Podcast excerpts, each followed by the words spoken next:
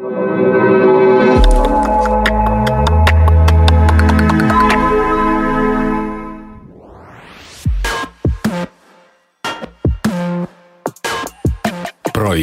ППО Протипанічна оборона. Від методичок КДБ до міфу про хороших русських.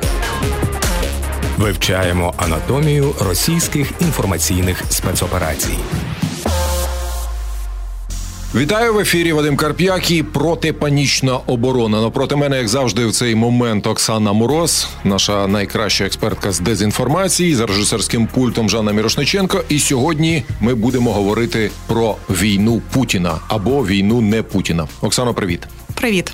Ти очевидно знаєш про оцю тезу, яку зараз так звані хороші росіяни намагаються впровадити в життя. Мовляв, це війна Путіна. А звичайний глибинний російський народ тут ні до чого. Чула таке? Так, звісно, цього достатньо багато. І ти знаєш, напевно, це один з маркерів зараз таких хороших росіян, які намагаються максимально виправдати себе і своїх співвітчизників і перекласти вину на одну людину. А звідки воно береться? Тобто історично це росіяни винайшли знімати з себе відповідальність, мовляв мовляв, країна наша, але ми в ній ні до чого. Чи вже були в історії якісь прецеденти? Ти знаєш, достатньо складне запитання, тому що якщо ми подивимося навіть і спробуємо провести паралелі з тим же Гітлером, який прийшов до влади на такому достатньому піднесенні, тому що до нього була достатньо велика довіра в 30-х, коли Німеччина отримала поразку в першій світовій, і був запит на те, щоб так би мовити відновити справедливість. Але коли Гітлер сказав, що буде війна, то підтримки він не отримав. З іншого боку року. Зараз, якщо ми подивимося на ці на ці дані досліджень, які ми можемо мати, хоча зрозуміло, що в Росії зараз важко говорити про дослідження, ми бачимо надзвичайно велику підтримку росіян. І ось тут така дивна паралель, тому що німці війни свого часу не хотіли. Росіяни зараз, навіть після Бучі, в 74% вони сказали, що вони підтримують війну. Німці десь в 50-ті,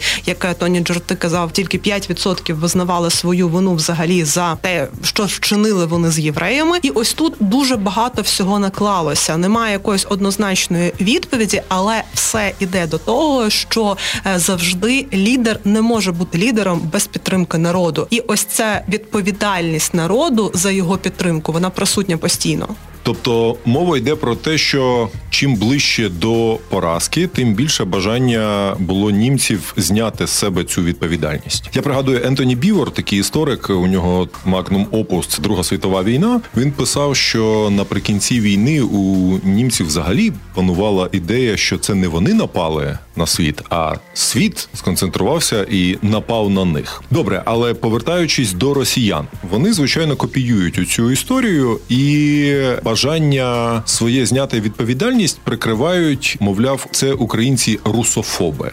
Як ти взагалі ставишся до цього терміну? Тому що ну, ніби ми звикли до рософобія, рософобія, навіть є оцей е, жарт такий, що наша рософобія недостатня. Але якщо подивитися в корінь слова, фобія це страх. Не можна сказати, що ми русофоби, тобто, бо русофоб це той, хто боїться росіян. Арахнофоб це той, хто боїться павуків. Ми ж не боїмося росіян. Що це за термін? Чи це не є маніпуляція така в цьому випадку? Е, ти знаєш, це черговий термін, який вони вигадали, і який вони постійно повторюють, і насправді вони ним хочуть чомусь підкреслити, що весь світ на них якось нападає, що весь світ хоче так сказати відмінити росіян. А ось ця культура кенселінгу, яка нібито є. Е, з одного боку, так ми б цього хотіли, зокрема і в російській культурі, і так далі, тому що багато відчуття є велике відчуття несправедливості. З іншого боку, в цьому є дуже багато вигаданого і перебільшеного з боку росіян і російської пропаганди, тому що вони саме підкреслюючи ось цю так звану русофобію, яку вони де потрібно і де не потрібно застосовують, власне вони хочуть сказати, що вони жертви, і ось ця виправдання того, що це тільки війна Путіна. Вони ж і проставляють, що Путін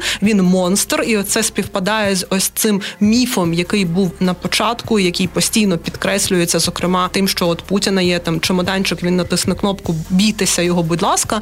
Ну ось всіляко підкреслюючи його міф неадекватності і протиставляють себе жертвам. Діячами. І ось ця різниця вона і підкреслює те, що з ними потрібно по-іншому вести себе, жаліти, наприклад, знімати санкції через цю жалість і так далі.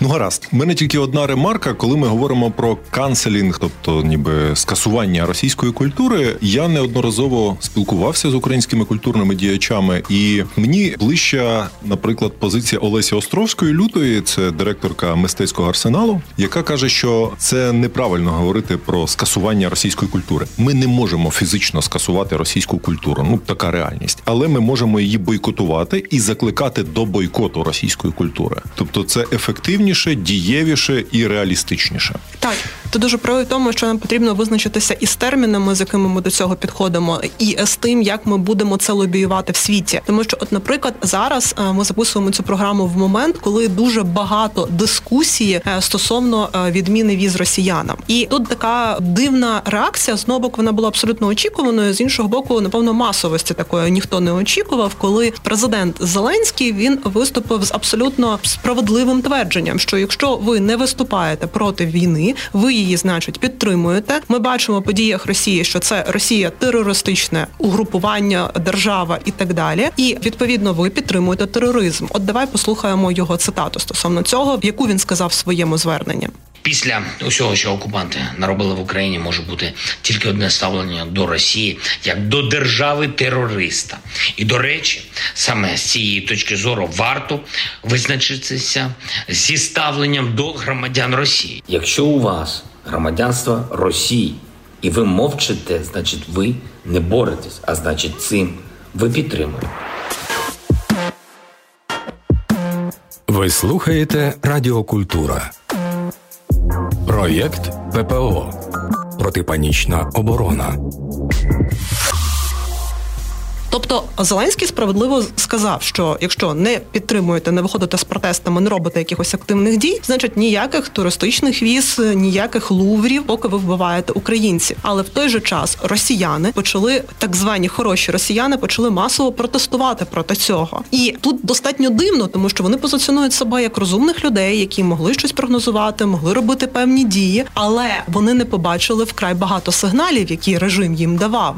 І по Політковській, і по чеченських війнах, і по Криму, і так далі. І так далі. І ось вони це прогледіли, а ось візи їх тригернули. Ну очевидно, тому що люди бачать те, що безпосередньо впливає на них. І поки війна на них безпосередньо не впливала, от ти сидиш в Європі з якимось видом на проживання, і ти можеш там мляво протестувати проти війни і казати, що ти за мир. Але коли в тебе забирають оцей документ і висилають назад за кордон в Росію, то ти починаєш активніше протестувати. І от коли ми говоримо про цю російську пропагандистську пропагандистську тезу, що це війна Путіна, а не росіян. На неї ж посилаються зараз і керівники деяких європейських країн, які не хочуть скасовувати оці візи. Мовляв, а як же ж ми тоді порятуємо тих росіян, які виступають проти, все таки, і треба ну за їхніми словами зважати на те, що Росія це однозначно тоталітарна диктатура, і люди не можуть там виступати прямо на площах проти війни.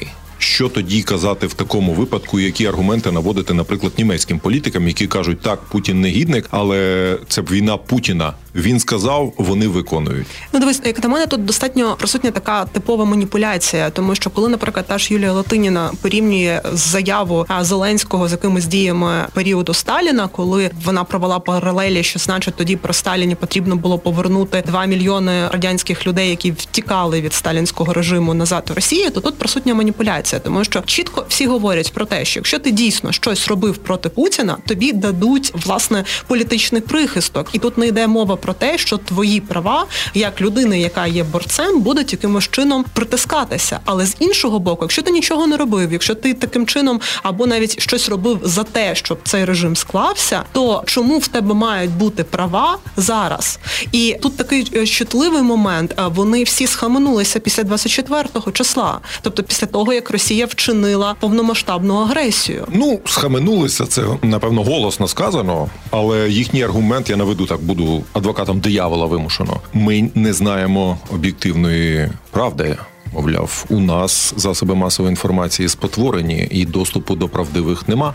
Якщо ми подивимося на ситуацію, яка була в Росії до лютого, то абсолютно всі джерела інформації в них були доступні. Більше того, зараз їм ніякі заборони того ж інстаграму не заперечують того, що вони далі продовжують дивитися своїх блогерів через VPN і так далі. Тому це ось така, знаєш, дуже квола захисна реакція, щоб сказати, що ось ми дійсно нічого не могли зробити в поточному світі. Можна знайти інформацію, якщо в тебе є бажання. Питання в тому, що переважна більшість росіян вона вже на жаль не має цього бажання шукати цю інформацію. Ну так мені це виглядає як дуже інфантильна позиція, коли нападаємо на Грузію і швидко перемагаємо її у 2008 році. То це ми, Росія, могутня держава. Коли нападаємо на Україну, не беремо Київ за три дні, загрузаємо і починаємо отримувати по морді, то виявляється, ми не ми, держава то наша, але ми в ній не господарі, ні за що не відповідаємо. Це все Путін, а ми ні до чого. Абсолютно, і я тут ще б хотіла нагадати, що сказала дуже правильно прем'єрка Естонії. Вона сказала, що відвідування Європи це привілея, а не право людини. І зрештою, самі європейські країни вони можуть визначати, чи вони це хочуть чи ні. Тому ось тут е, ще якесь зрівняння того, що вони повинні дати росіянам. Що якщо росіянин нічого не робив, то він має бути в Луврі чи десь гуляти по вуличках старих європейських міст. Це абсолютно не про це. Ну і фінал: якщо люди не поважають кордони інших суверенних держав, то нема чому за ці кордони виїжджати. Дякую, Оксана. Оксана Мороз, як завжди, у протипанічній обороні. Мене звати Вадим Карп'як, наша режисерка Жанна Мірошниченка, і ми обов'язково з вами іще почуємось. Проєкт ППО протипанічна оборона. Від методичок КДБ до міфу про хороших русських. Вивчаємо анатомію російських інформаційних спецоперацій.